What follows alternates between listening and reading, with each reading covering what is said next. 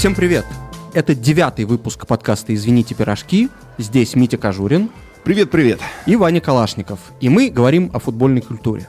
Митя, у меня к тебе вопрос. Э, вот как ты думаешь, когда я перебрался из Москвы в Лондон, угу. к чему мне сложнее всего было адаптироваться? Ну, я надеюсь, не к языковой среде. Ну, в принципе, наличие пирожков на стадионах, я так предположу, все-таки тебя удивило. Ну да, пирожки для меня были сюрпризом. Э, там какие-то вещи типа левостороннего движения и раздельных кранов, в общем, тоже не поставили в тупик.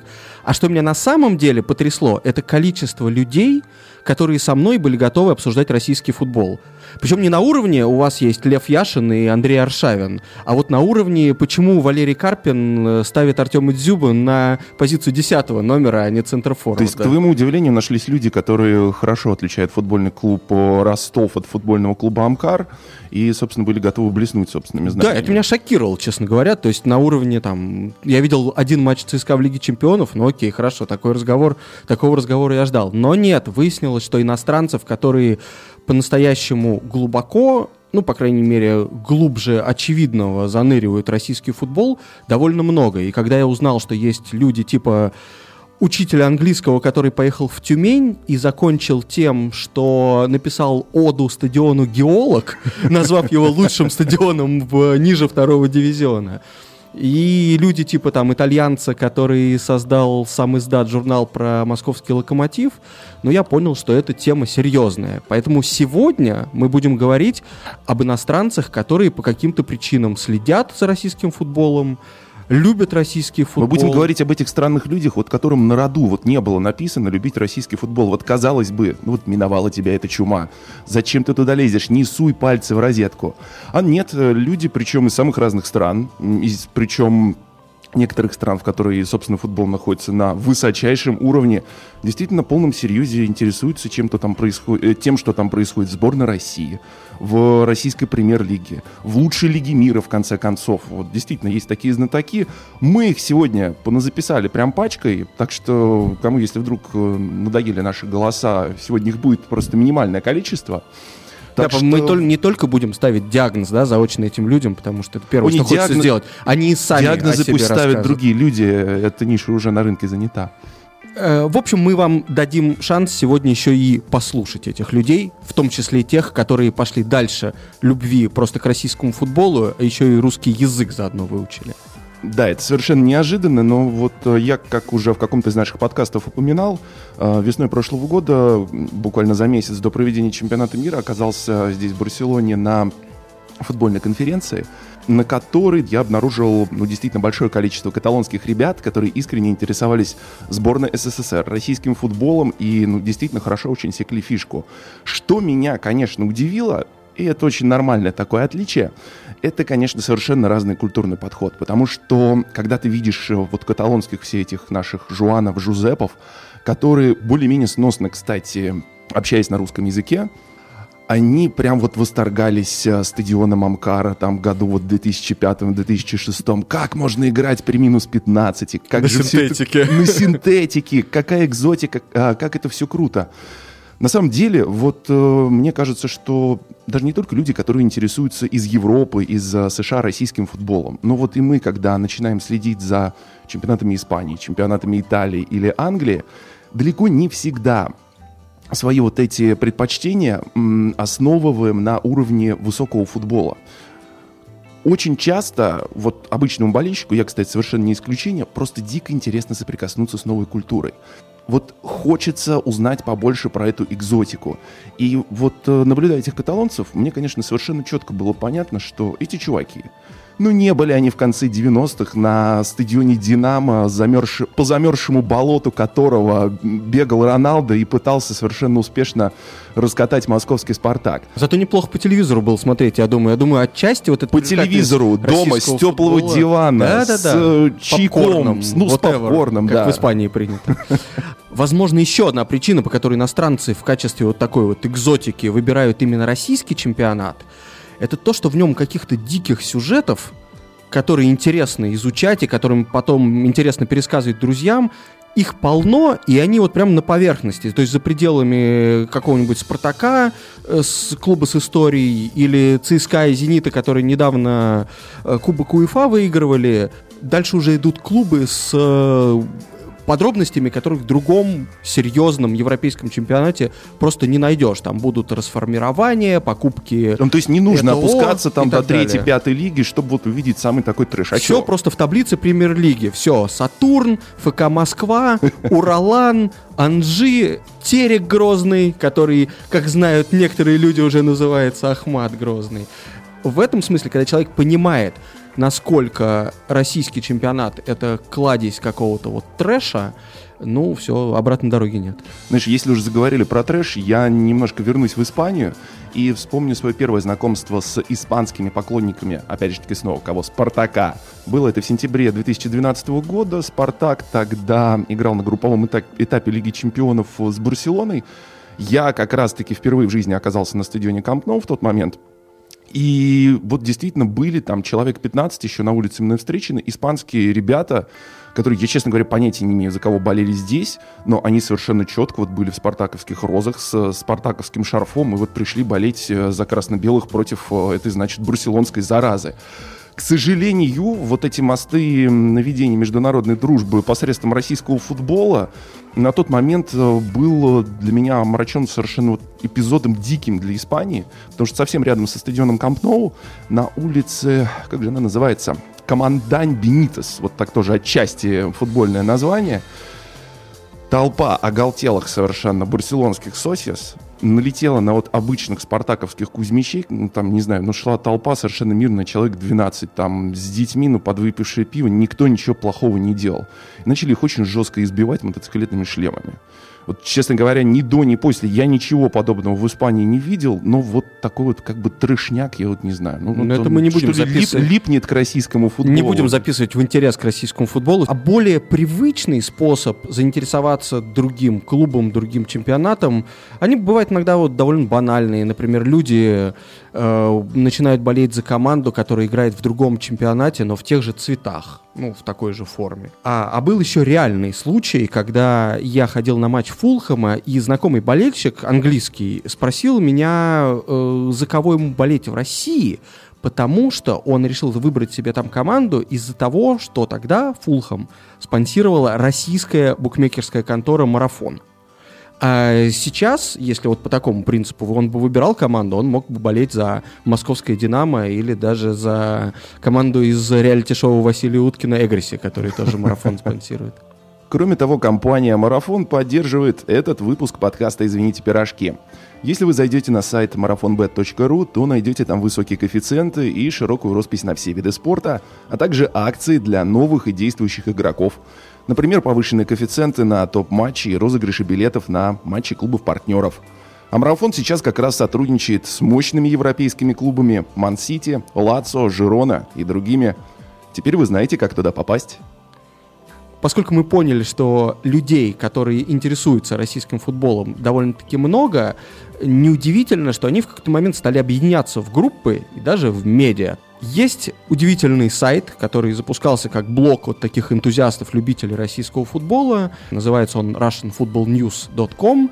И вот там собрались люди, которые лучше других понимают российский футбол, часто живут в России, говорят по-русски, ходят на матчи, пишут про него. И, в общем, последние вот несколько лет, по-моему, с 2013 что ли года, это такое довольно заметное явление. И главным редактором сайта Russian Football News долгое время был такой человек, которого зовут Токи Тайлат. Он сам из Дании, и вот как раз-таки он был одним из первопроходцев этих сумасшедших, которые действительно, вот как Ваня уже сказал, подробно стали расписывать абсолютно все, связанное с российским футболом. Давайте как раз его послушаем. I would say the defining moment when, when my eyes were open was when uh, CSKA won the UEFA Cup in 2005, because that's when I really... Я начал внимательно следить за российским футболом после того, как ЦСКА выиграл Кубок УЕФА в 2005 году. В той команде были собраны действительно прекрасные игроки, которые показывали отличный футбол.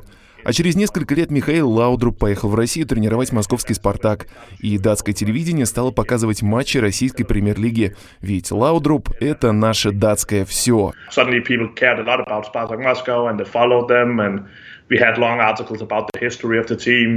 Поэтому датчане резко начали следить за матчами «Спартака», а датские медиа публиковали тексты об истории клуба и освещали вообще все, связанное с Лаудрупом. Особенно подробно у нас писали о его отношениях с Валерием Карпиным, который тогда был гендиректором. Каждую неделю в газетах было одно и то же – Лаудруп, Карпин, Спартак – все из-за масштаба личности Михаэля. Потом Лаудрупа уволили, и датские газеты перестали освещать чемпионат России. Но я уже понял, что в российском футболе хватает и хороших игроков, и отличных историй, так что продолжил следить за ним. И, наконец, в 2013 году я начал работать на сайте Russian Football News. Получается, я довольно долго к этому шел. Кстати, помимо Лаудрупа, Россию и Данию связывает безумный матч молодежных сборных в 2005 году, в котором русским показали пять красных карточек, а Владимир Быстров назвал ирландского судью скандинавом. Помнишь эту игру? Куда смотрит наше руководство? Где все? Как можно назначить судью скандинава, который, можно сказать, с Дании? Как это можно? Я был на той игре, тогда я впервые увидел вживую российскую команду. Матч был абсолютно сумасшедшим. Кажется, Владимира Быстрова тогда удалили за то, что он бросил перчатки в сторону резервного судьи полное безумие, особенно во втором тайме, когда судья даже не стал ничего добавлять и свистнул сразу же после 90 минут, чтобы избежать дальнейших проблем. Это совершенно точно самая безумная игра, которую я когда-либо видел. Ничего подобного с тех пор со мной не случалось.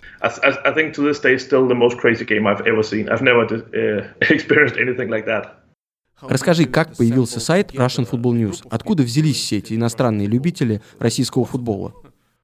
I think the main reason for the success is that it was Думаю, главная причина успеха нашего сайта в личной заинтересованности людей, которые его делали. Сейчас я там уже не работаю, но когда работал, моей главной задачей было позволять людям делать все, что они хотели. Писать о том, что казалось им интересным. Мы не зарабатывали денег на сайте, для всех нас это было хобби, поэтому главным условием было получать удовольствие. Постепенно у нас сложился очень интересный коллектив авторов, мы до сих пор общаемся друг с другом в общем чате. Началось все с двух американцев, которые жили в России, потом появились люди из Англии, Дании, Португалии, даже из Индонезии. В общем, люди со всего мира, которые веселились и кайфовали от российского футбола. Именно поэтому они тратили свое свободное время на такое не самое продуктивное занятие, как боление за российские клубы и сборную России.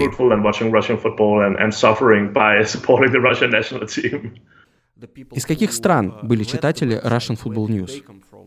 It was um, a lot of people from UK, but then yeah, we also had в основном это были люди из Великобритании, но российская аудитория у нас тоже была, потому что наши репортеры ходили почти на все топовые матчи премьер-лиги. Также были читатели из Америки. Самые крутые дни с точки зрения трафика были тогда, когда каким-нибудь игроком из чемпионата России начинали интересоваться в Европе. Понятно, что для большинства европейских болельщиков эти футболисты были совершенными ноунеймами. Скажем, когда Умар Ньяс переходил из Локомотива в Эвертон, нам постоянно писали и спрашивали, кто это? Он вообще по мячу попадает? Мы опубликовали его профайл, отметили его достоинства и недостатки, и этот материал стал одним из самых популярных в истории сайта. Who he is, and, and we had a lot of people coming in and reading that. The same with um, то же самое было, когда его арийский полузащитник Краснодара, кажется, его звали Куаси, переходил в Селтик. Тогда с нами связались абсолютно все шотландские медиа, потому что мы были единственными людьми в мире, способными объяснить по-английски, что это за игрок и какие у него достоинства. В целом читательский интерес то угасал, то возрождался, но механизм был один и тот же. Люди приходили, когда кто-то из России оказывался в их стороне. Например, в 2015-м молодой защитник Джамал Хаджиниязов перешел из «Зенита» в «Орхус», и все мои знакомые датчане спрашивали меня, хороший ли он игрок. Оказалось, что не очень. За какой историей в российском футболе тебе было интереснее всего следить? I think generally following uh, Terry Grosny or Ahmed Grosny, as they call now, has been really quite interesting seeing how um, мне было в целом очень интересно следить за грузинским Териком или Ахматом, как он называется сейчас. Рамзан Кадыров управлял он в довольно эксцентричной манере, при этом не было до конца понятно, имеет ли он официальное отношение к клубу, потому что статус политика вроде как запрещал ему этим заниматься. А потом он организовал нереальное футбольное шоу на 63-й день рождения Владимира Путина. Привез в Россию футбольных суперзвезд, причем не просто в Россию, а в Чечню. Не думаю, что такое было бы возможно в любой другой стране мира. Короче, я наблюдал за этим с большим удовольствием. uh. Ты несколько раз был на футболе в России. Чем российская футбольная культура отличается от европейской? Кажется, в российской футбольной культуре больше негатива по отношению к игрокам. По крайней мере, это бросилось мне в глаза, когда я ходил на футбол в России. Понятно, что болельщикам совсем не безразлична судьба их команды, но они почему-то довольно часто жалуются на то, что футболисты не соответствуют нужному уровню. Скажем, мы в Дании хорошо понимаем, что датские клубы не самые крутые в мире, поэтому спокойно воспринимаем их неудачи и не говорим что-то в духе «эти кривоногие вообще играть не умеют». Просто это наш реальный уровень, надо уметь принимать такие вещи. А в России, похоже, у болельщиков намного больше амбиций в отношении своих команд, поэтому их легко разочаровать. Ведь российские клубы и сборная не так часто оправдывают ожидания людей. Такое поведение довольно редко встречается в других странах. В Дании так уж точно.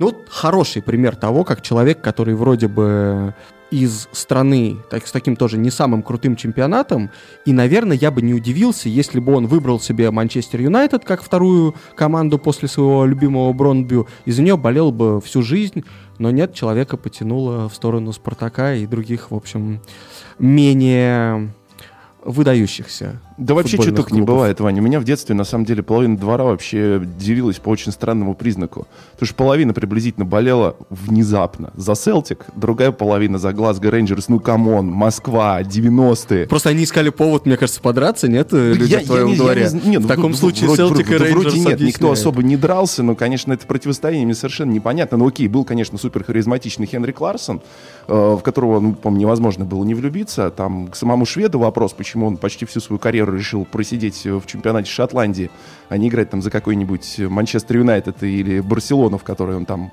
потом все-таки ближе к концу карьеры перебрался, понасобирать свои медальки совершенно заслуженные. Ну вот Рейнджерс, как можно было начинать вот болеть за Рейнджерс? Вот совершенно непонятно. Для России, мне кажется, классно как раз-таки это обаяние настоящего футбола. Этот мне выбор понятен, потому что у тебя, даже если ты Ой, не знаю. любишь местную свою команду, ну тебе же там что-то светит маячком издалека, это очень круто. Ну так вот, а просто Russian Football News чем еще хорош? Люди оттуда, вот они сделали этот шаг через очевидные сюжеты, через большие клубы и добрались уже там и до на, начала истоков российского футбола в целом, и до ФНЛ, и, в общем, до других невероятных сюжетов.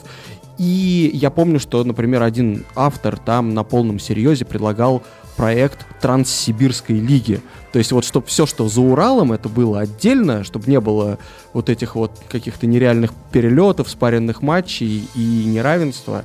И у него там был такой панчлайн в тексте, чтобы, по-моему, чтобы Томи больше никогда не пришлось просить денег у Владимира Путина. Да ну с ума сойти. Вообще, мне кажется, это тоже вот такая штука, связанная во многом с этими культурными различиями, о которых я уже сегодня упоминал. Потому что, ну, это вообще общеевропейская одержимость проехать по Транссибу от Москвы до Владивостока. Ну, это нереально просто. Вот, ребят, да. ну, ну, кто из нас вот хорошо себе представляет, о чем идет речь? Вот неделю. Я, я хорошо Неделю в поезде из Москвы в Владивосток, ну, дичь, на которую можно пойти, только если у тебя совсем в жизни плохо и денег нет. Так нет, люди специально катаются, а те, кто не, не катаются, очень любят вот на эту тему почесать языками. Мне кажется, с этой лигой это вот тоже вот приблизительно та же Согласен, самая история. это абсолютно мировая одержимость, при том, что, ну вот, очень мало русских людей мечтают прокатиться по Транссибу, потому что они понимают, что у этого другая цель. А зато и гип-поп с Дэвидом Боуи могут это себе позволить. Да, ну еще в 70-х, да. да. Это, это очень хорошо помню эту историю, как да, Боуи в высоченных красных ботфортах выходил где-то там под Минусинском на платформу. Ну ладно, это уже другом. Музыкальный подкаст мы обязательно начнем делать, но не сегодня. Да. Russian Football News также молодцы, потому что они э, на своем сайте собирали и активно опрашивали вот этих вот болельщиков иностранных, и там тоже попадались кадры прекрасные, например, э, польская болельщица, э, которую звали Кася Левандовская, она до сих пор, собственно, ведет довольно популярный там твиттер с 10 тысячами подписчиков на польском о российском футболе. Я просто запомнил... На из... польском о российском футболе. Да, да, да. Угу. Болеет за «Зенит», и я запомнил, вот у нее была прекрасная цитата, что любой футболист, который читал Достоевского, сексуален. Кто бы мог подумать, что российский футбол То есть в российской футбольной премьер-лиге нет, нет ни одного сексуального Нет, нет, нет? Федор Смолов. Федор Смолов, она... А, ну еще Башкиров какой-нибудь, наверное. Ну, он наверняка, да, я думаю, что он э, может цитировать наизусть Достоевского. Окей. Люди приходят к российскому футболу разными путями. Иногда они могут уцепиться даже не за историю, а вот у меня есть хороший пример, как люди из компании Опта зацепились просто за статистику. То есть вот представь их работу в том, чтобы разбирать матчи российского чемпионата, вбивать номер игрока, вбивать количество ТТД. В общем, все это работа довольно механистическая, тебе требуется только научиться их различать, абсолютно не обязательно интересоваться российским футболом. Но интерес, он проявляется вот на другом уровне. Они начинают думать о том, что вот, например, вот этот футболист, которому мы все равно никогда не произнесем фамилию правильно, не вспомним, откуда он взялся, и наверняка он сгинет через год навсегда и никогда на, на радарах больше не появится, но, например, к нему можно привязать какой-нибудь абсурдный статистический факт, благодаря которому он этим людям из опыта запомнится навсегда. И оказалось, что такой самый уникальный футболист с точки зрения статистики в российской лиге это Алексей Сапогов. Мы знаем, что он и так, Он и так конечно, уникальный звезда, но оказалось, что у него помимо того, помимо, значит, Мне, его мне этого- кажется, только Александр Тихоновецкий может с Сапоговым соревноваться. помимо дисков э, для Ювентуса, э, значит, этих голов головой в пустые ворота и прочего, прочих легендарных действий, Сапогов еще отметился тем, что он забил э, пенальти и левой, и правой ногой. Буквально там через два матча. То есть такого футболиста в истории российской премьер-лиги больше нет. Более того, даже в истории английской премьер-лиги есть только один футболист, который сделал то же самое. Зовут его Бобби Замора. В общем, Тоже великолепный, конечно, тоже, тоже неплохой. игрок. да. Но вот для человека, который смотрит только на цифры, этот факт взор- взорвал мозг, и когда ему потом рассказал, что Сапогов, в общем, еще и как персонаж, абсолютный гений, там, которого нужно качать, как завещает нам. Вообще вспомним, что не только ногами он голы забивал, но и другими Да-да-да, частями именно тела. так. Я не Он- про голову сейчас. А, ст- да, это же, ну, великий, что тут говорить. Не просто, просто, просто великий. Да, но не одним а, Russian Football News, конечно же, ограничивается мир людей, которые восторгаются российским футболом. Мы поговорили с а, Жоэлом Амаримом, он португалец, профессиональный переводчик и абсолютный фанатик российского футбола. В принципе, если мы захотели, вот он как раз мог бы очень подробно нам рассказать про XG игроков Ростова, но мы все-таки решили поговорить с ним на более простые такие человеческие темы и разузнали у него, ну, во-первых, конечно же, как так сложилось, что он полюбил российский футбол. Э, Ну и также попытались выяснить, э, что, может быть, Португалию и Россию в этом отношении связывает. It's all because Dasayev, I think. Uh, Мне было 7 или 8 лет, и полюбить российский футбол меня тогда заставила игра Рената Досаева. Я на тот момент играл на позиции вратаря в школе и восхищался мастерством этого голкипера. Также мне дико нравился его желтый свитер, в котором он выступал за сборную Советского Союза. Еще мы постоянно разговаривали о российском футболе дома с отцом. И, в общем, после этого дороги обратно не было.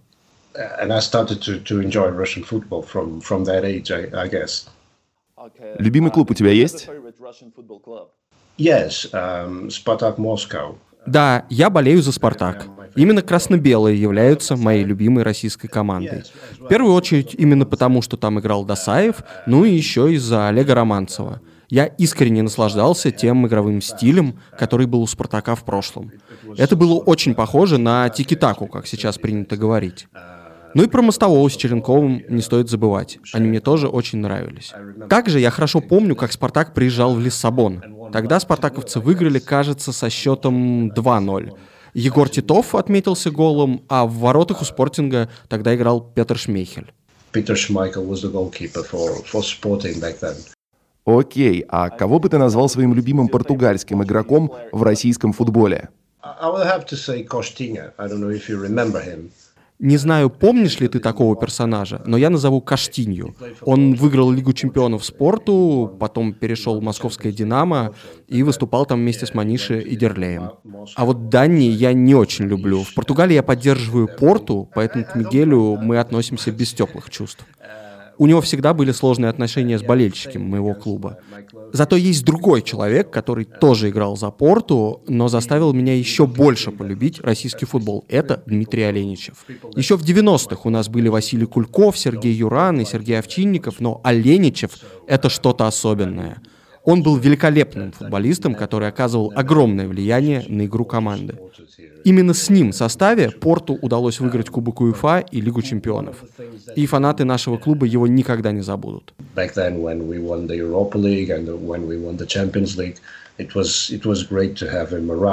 Мы даже отдельную песню в его честь исполняли на стадионе, а такое из памяти просто так не выветривается.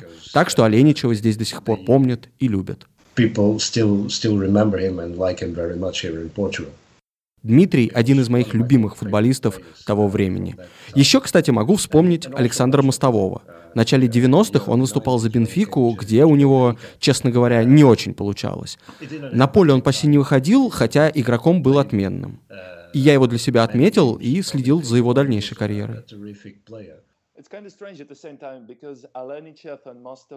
Оленичев и Мостовой все же не самые типичные русские футболисты. Обычно наши игроки довольно плохо адаптируются в иностранных лигах. Им трудно даются языки, они плохо привыкают к новой обстановке и зачастую не справляются с тренерскими установками.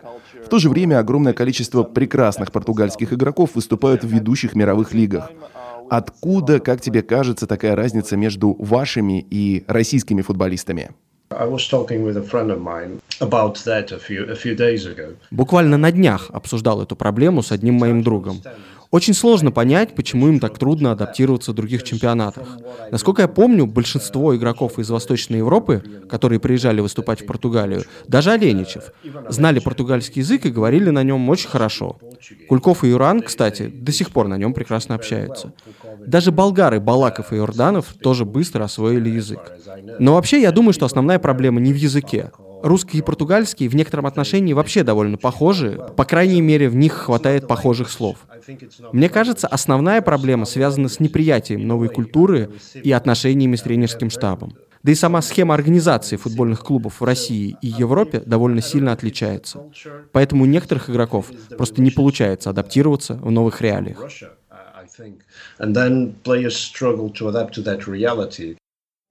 Вот Джоэл только что упомянул, что он э, впервые заинтересовался там, советским, российским футболом из-за игры Рената Досаева. Но правильно ли я понимаю, что Досаев был действительно кумиром для многих иностранных любителей футбола, но когда он перешел в Севилью, у него же карьера, по сути, там совершенно не сложилась. Нет, в Севилью у него совершенно не задалось. Он, более того, спустя всего несколько месяцев очень хотел вернуться обратно в Советский Союз. Как-то мы эту же тему даже более того поднимали.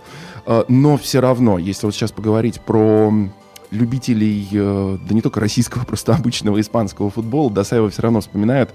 Все равно люди, конечно, помнят, что он э, перебирался в Андалусию в статусе лучшего кипера планеты. И несмотря даже на то, что в игровом плане, ну ладно, что уж там, у Досаева по-хорошему ничего не получилось, его все равно вспоминают добрыми словами.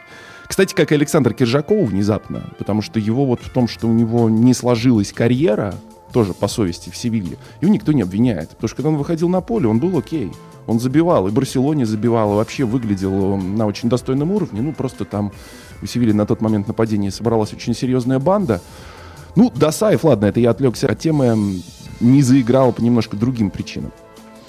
Я это вот к чему. Иногда бывает, что восприятие одних и тех же людей, явлений в разных культурах складывается по-разному. Например, мы можем кого-то считать величайшим игроком, э, как, например, Андрея Аршавина, да, величайшим игроком в истории России, а есть болельщики Арсенала, которые, например, из-за того, что его карьера все-таки завершилась где-то там совсем внизу, хотя начиналась она и неплохо, считают его, ну, как бы просто таким флопом, да, то есть неудачником, который, возможно, для них он просто мелькнул на Евро, приехал, чего-то там забил 4 гола Ливерпулю и растворился.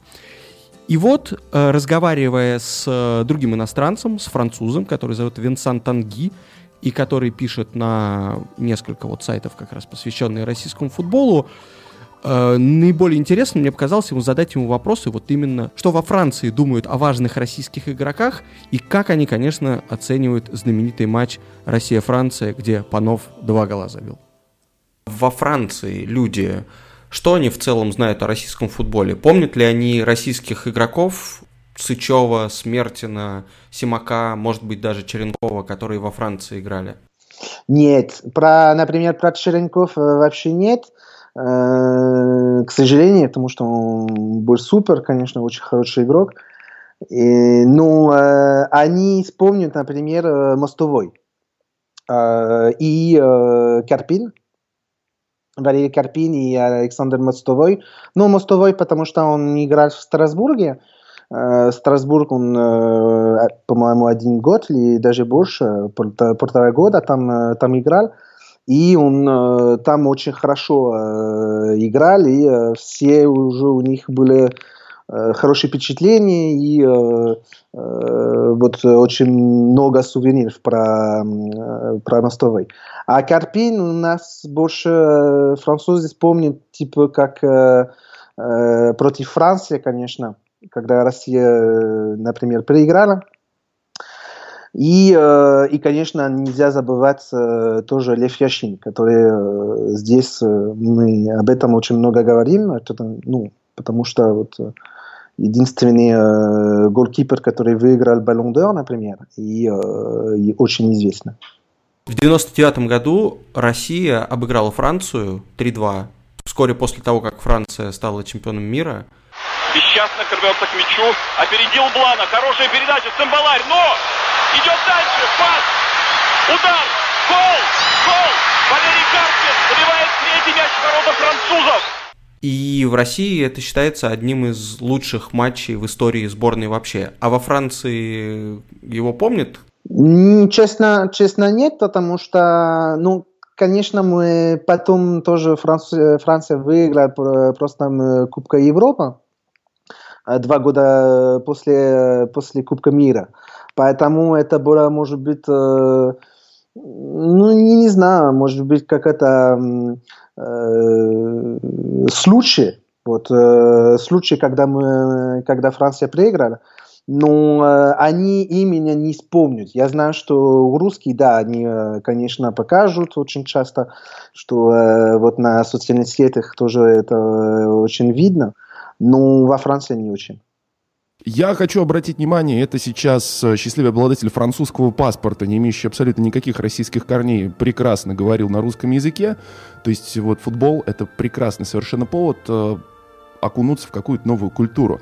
И раз уж у нас сегодня вот уже аж два раза, Вань, зашла м, тема разницы восприятия, я вот как раз мельком хотел поговорить по поводу разницы восприятия самой культуры, самого футбола российскими игроками, которые, ну, честно говоря, ну вот очень-очень у российских футболистов низкая. Жуэл уже вот сегодня, Жуэла я сегодня, точнее, уже пытал на тему того, а что же это у нас игроки не адаптируются? Да вот потому не адаптируются. Я для себя это вижу вот основную проблему, почему это происходит, в воспитании, в самой системе воспитания. Знаешь, вот эти вот мамы-наседки. Вот эти мамы-наседки в лице Российского футбольного союза, который платит совершенно сумасшедшие деньги российским футболистам, лимитчикам вот всем вот этим нашим несчастным, которые в итоге, ну уж простите, ну на иностранных языках особо не говорят. Чем-то серьезным с точки зрения других культур интересуются? Нет, не интересуются. Редкие люди, которые переходят в другие чемпионаты, ну, блин, ребят, вот знаете, что мне вот больше всего, Вань, не нравится в русских футболистах? По сравнению, кстати, с европейцами. Ну, нелюбознательность, вот тотальная нелюбознательность. Им ничего не интересно в этой жизни, кроме футбола и денег, а оно так не происходит. То есть, смотри, вот банальный пример абсолютно. Ты оказываешься в какой-то новой атмосфере. Ты переходишь, не знаю, в чемпионат Испании, в чемпионат Франции. Ну, окей, даже если ты более или менее посредственный игрок, да? Да выучи ты хотя бы язык, сделай ты хотя бы вид, что тебе интересна местная культура. У тебя сразу вестов в глазах болельщиков очень сильно прибавится. Это вот в России постоянно принято ругать, и не знаю там, а как же этот бразилец будет выступать за сбор, но он же по-русски не говорит. Вот как нехорошо, уже столько лет живет в России. Да здесь то же самое абсолютно происходит, друзья. Я еще, кстати, могу сказать э, по поводу проблем в российском футболе, то что ну, не обязывает никто из клубов учить легионеров русский язык. А надо. Но а тебе не кажется, что здесь все-таки есть такой тонкий момент, что футболисты готовы в конце сезона, теоретически, или в конце следующего сезона из этой страны Полететь на Сейшелы? уехать, из этой страны уехать и никогда ее больше не вспоминать.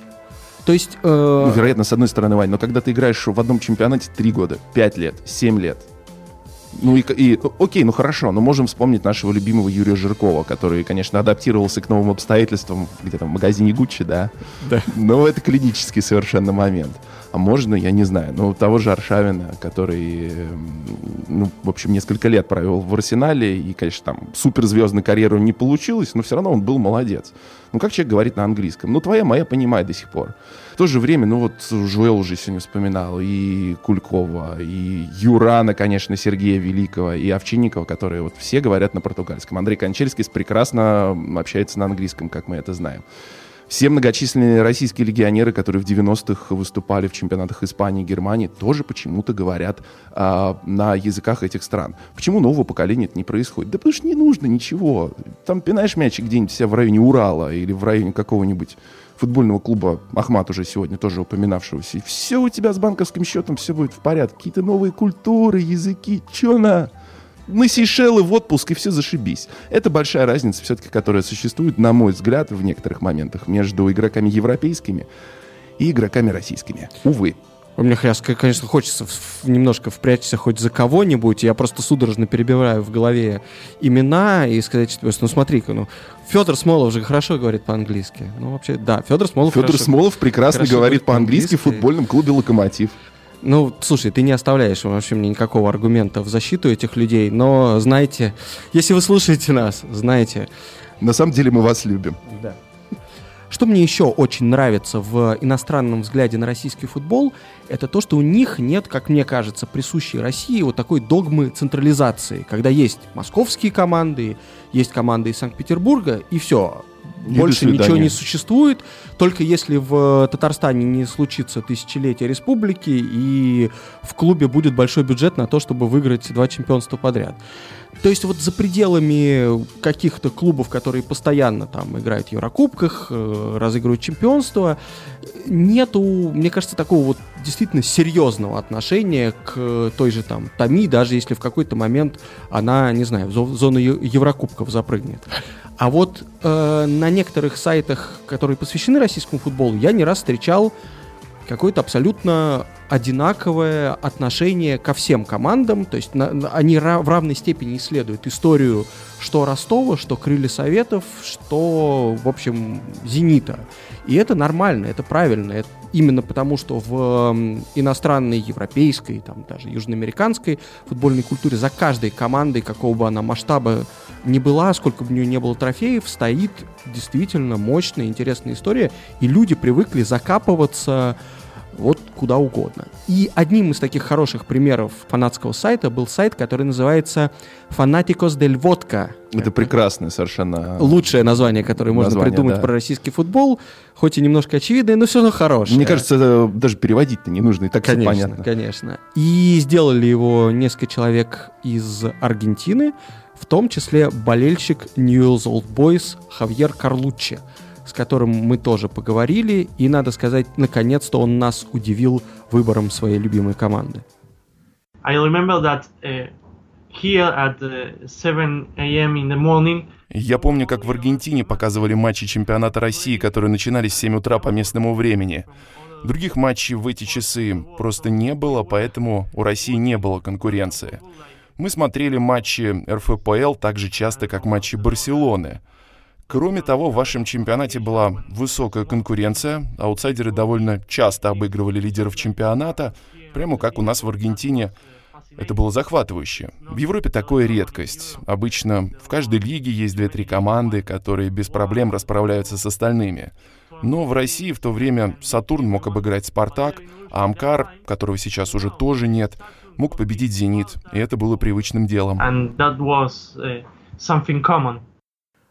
А у тебя есть любимые команды в России? Football club Moscow. Когда-то мне очень нравился футбольный клуб «Москва», и я до сих пор слежу за Александром Самедовым, который играл там вместе с Макси Лопесом и другими аргентинцами. В последние годы я чаще слежу за Краснодаром. Мне нравится их игровой стиль и подход к управлению клубом.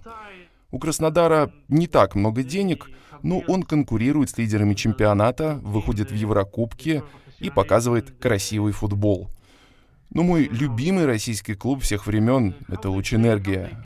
Они из Владивостока, города на краю света, у них никогда нет денег, но они вынуждены летать на матчи за несколько тысяч километров, искать никому неизвестных игроков в Африке или российских футболистов, которых не берут в другие команды.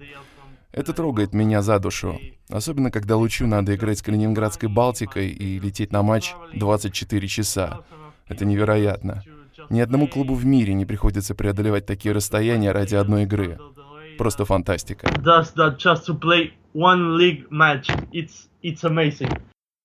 Кого бы ты назвал лучшим аргентинским футболистом в истории чемпионата России? Here in Argentina, we uh, we like those players who can uh, play with pressure. В Аргентине ценят футболистов, которые умеют показывать свои лучшие качества в сложных обстоятельствах. Например, когда Эктор Баркамонте играл за Москву, он вряд ли ощущал какое-то давление. На него приходилось смотреть всего 2-3 тысячи человек, а если ты играешь за «Спартак», то за твоей игрой каждое воскресенье следят 30 тысяч человек, и это совсем другое дело. Впрочем, Баркамонте приходилось играть за Ростов, когда они могли вылететь из премьер-лиги, и тогда ему тоже приходилось справляться с давлением. В таких условиях игрок проявляет себя лучше. А самым крутым аргентинцем в России для меня был Леандро Фернандес. Он был капитаном «Динамо» и был вынужден играть в одной команде с не самыми достойными футболистами, при этом на глазах очень требовательных болельщиков. Для меня он круче, чем Бракамонте или Барьентес. Uh, better than Barcamonte or Barrientos. Что, с твоей точки зрения, отличает российский футбол от мирового? The, the Russians, they, they play for themselves. It doesn't matter uh, you, who you have in front of you. Мне кажется, российские футболисты часто играют без оглядки на соперника. Неважно, кто перед ними, они будут играть в свой футбол. Например, на минувшем чемпионате мира сборная России играла против Испании так, будто это не Испания, а Украина или Мексика. Они не боялись. Это такая смесь безрассудства и мастерства, которая присуща русским. Ваши футболисты могут допустить грубейшую ошибку и провести великолепную атаку в одном и том же матче. Скажем, как Игорь Кенфеев, который был худшим игроком сборной на чемпионате мира 2014 года, а на домашнем, чем стал героем. На этом турнире он был лучшим голкипером мира. He was the best. He kept uh, the Russian uh, goal like the best of the world. Благодаря таким историям я и полюбил российский футбол. Помимо гениального факта того, что Хавьер болеет за луч энергию, на сайте Фанатикус Дель Водка, который уже давно не обновляется, но тем не менее там есть что почитать. Да что они с 17 года, по-моему, уже ничего не публикуют. Ну, ладно, Да, не беда. висит баннер, э, на котором написано «Сой лучиста», то есть я болельщик э, луч энергии. Я в Лучисто этот и- или чисто? Это было бы неудивительно абсолютно, учитывая общее левачество Латинской Америки. Такая преданность мне дико импонирует, и когда я узнал, что у Хавьера есть знакомый по имени Сантьяго, который интересуется российским хоккеем, и даже ездил на чемпионат мира по хоккею из Аргентины, но я понял, что, в общем, сумасшедших действительно людей много. Но тех, которыми я восхищаюсь при этом. Ладно, ты мне другое расскажи. Про пирожки-то нам сегодня кто-нибудь все-таки вещать будет из наших гостей, этих многочисленных? Есть, есть такой человек. Нашелся? Есть такой человек, и, возможно, он про российский футбол прямо знает больше других. Его зовут Джеймс Аппель. Он впервые приехал в Россию довольно давно. И, в общем, ходил на футбол и даже сотрудничал с газетой «Спортэкспресс» когда-то.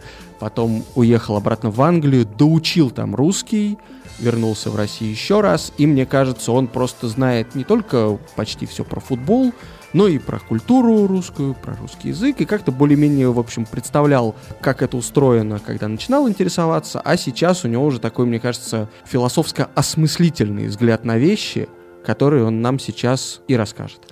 Я бы тебе еще добавил, что ну, достаточно иностранцев, владеющих русским языком, я в своей жизни встречал, но вот Аппель меня по-хорошему просто поразил, потому что у человека, ну, реально очень крутое знание русского. Убедиться в чем, вот, пожалуйста, можно прямо сейчас. Расскажи, откуда у тебя вообще интерес к российскому футболу? Когда он появился и как все это началось? Появился, скажем так, в 2004 году, когда я переехал в Москву жить э, на 6 месяцев. Э, в то время э, у меня был свободный год между школой и университетом. Я решил почему-то приехать в Россию без какого-то знания России, российской культуры, российского языка даже, и просто смотреть вокруг, что там, как там и что такое российский футбол. Когда я э, первый раз переехал в Россию, Локомотив был э, самый сильный, самая сильная команда. И первый матч, который я смотрел прямо на стадионе, был в Москве э, в марте, э, если не ошибаюсь. Лига чемпионов, Локомотив против Монако. И э, это был, конечно, феерический матч, когда Марат Измаилов э, забил такой известный, очень красивый гол против Монако. И э, я вышел из стадиона и думал, ну, какая команда хорошая, какой игрок хороший и хороший, красивый футбол вообще в России. И, конечно, это первое впечатление, и только потом я понял, что э, уровень, ну, средний уровень российского футбола не такой высокий, как выглядело э, в этом матче.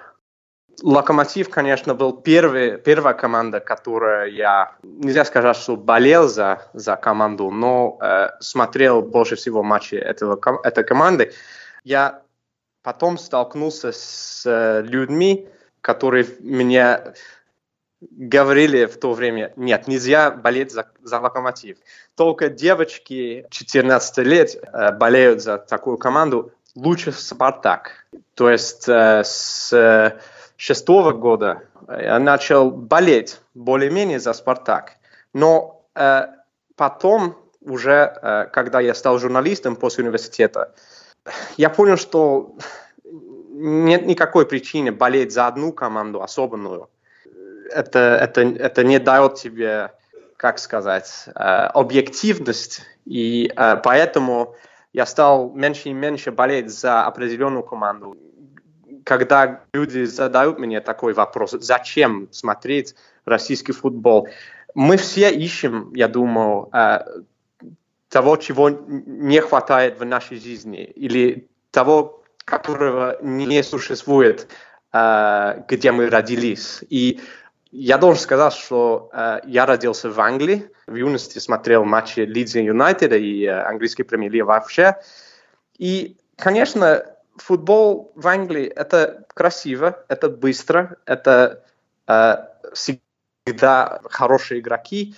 И можно сказать, когда я переехал в Россию, я столкнулся с футболом, который не столько красиво, не столько э, чисто, но с другой стороны, это, это, это стиль футбола, это стиль э, болельщиков, это э, стадионы даже, которые не видишь вообще в Англии, и поэтому я э, э, полюбился немножко.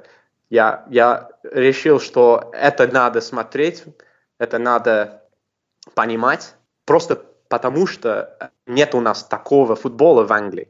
А есть что-то, о чем ты вспоминаешь с ужасом? Например, холод на стадионах, отсутствие пирожков или что-то еще? А, отсутствие пирожков – это иногда не ужас. Э, в Химках я помню, что я э, э, смотрел матч ЦСКА когда-то в 2008 году и продавали такие убогие, нехорошие, не, невкусные пирожки с капусткой, и я думал, ну, ребята, нельзя продавать такие вещи на, на футболе. Ну, что еще с ужасом?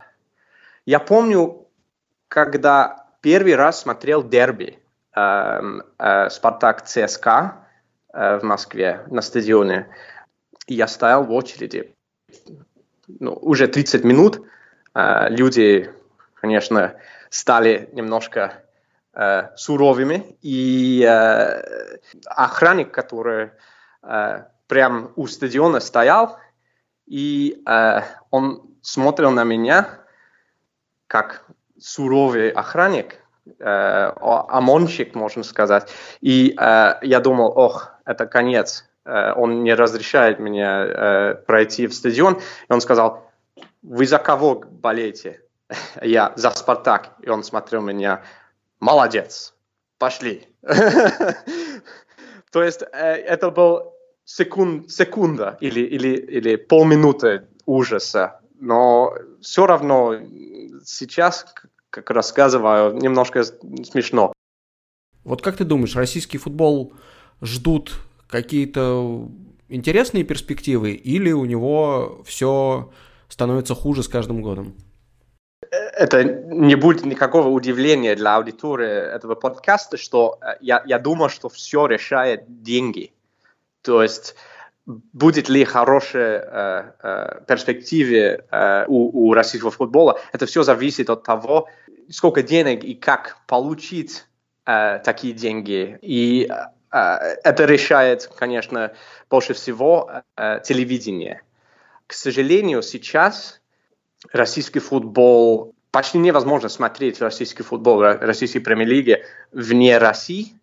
А, я сейчас нахожусь в США, и, и нет, недоступно просто матчи РПЛ э, на, в телевидении. Чтобы смотреть, я должен найти какой-то полулегальный сабкаст. И э, полулегальный, я говорю. Это, конечно, смешно. Если э, РПЛ не найдет возможность э, проявить себя на э, за, заграничные телеканалы, большинство этих денег э, получается только в домашнем рынке. И э, это, конечно, в, в этом есть, конечно, граница. Не, не найдется больше денег. Дальше что? Я, когда стал э, смотреть э, российский футбол, это был такой золото, э, золотое поколение Аршавина и так далее. И я реально думал, что интерес к этим же футболистам влияет много на э, э, перспективы российского футбола. То есть прямо после Евро 2008 иностранные команды, английские команды покупали несколько игроков. Ну, этим летом э, довольно хорошо играли э, несколько игроков российской сборной, и все э, иначе получилось. Кроме Головина не было никакого игрока, который переехал за границу э, играть в топовой лиге. И конечно, много говорит о том, что э, интерес к российскому футболу и перспективе э, российского футбола вообще и игроков вообще, а, они меньше, чем раньше было, чем 10 лет назад. И я не вижу э, выход из, э, из, из, из э, этой ситуации. Я не вижу, как может измениться такая ситуация? В качестве резюме у меня есть одно наблюдение. То есть при всем том, что мы понимаем, что люди очень разные интересуются российским футболом, у них и интерес этот сам разный, к разным командам, разным явлениям и так далее, я все-таки по своему опыту сказал бы, что основных причин, почему э, люди начинают интересоваться российским футболом, две. Первое, это, конечно, русские женщины, потому что многие из этих фигурантов – либо встречались с русскими девушками, либо женаты на них, либо выучили русский благодаря им, либо, либо переехали в Россию благодаря Либо стали им. смотреть русский женский футбол. Э, возможно, такой человек есть, и мы найдем его в следующем выпуске. А вторая причина, может быть, она не всем понравится, но вот она такая. I mean, I've, I've always been fond of Spartak. Я, конечно, очень много читал про Спартак. Я начал болеть за Спартак. People cared a lot about Spartak Moscow. У меня, конечно, Спартак э, в сердце. Лучше Спартак. Yes, um, Spartak Moscow. Здесь был девятый выпуск подкаста «Извините, пирожки». Напоминаю, что слушать нас можно на огромном количестве разнообразных платформ. Это и Google подкасты, и Apple подкасты, YouTube и, конечно же, сайт sports.ru. Здесь были Ваня Калашников. Пока. И Митя Кожурин. Пока-пока.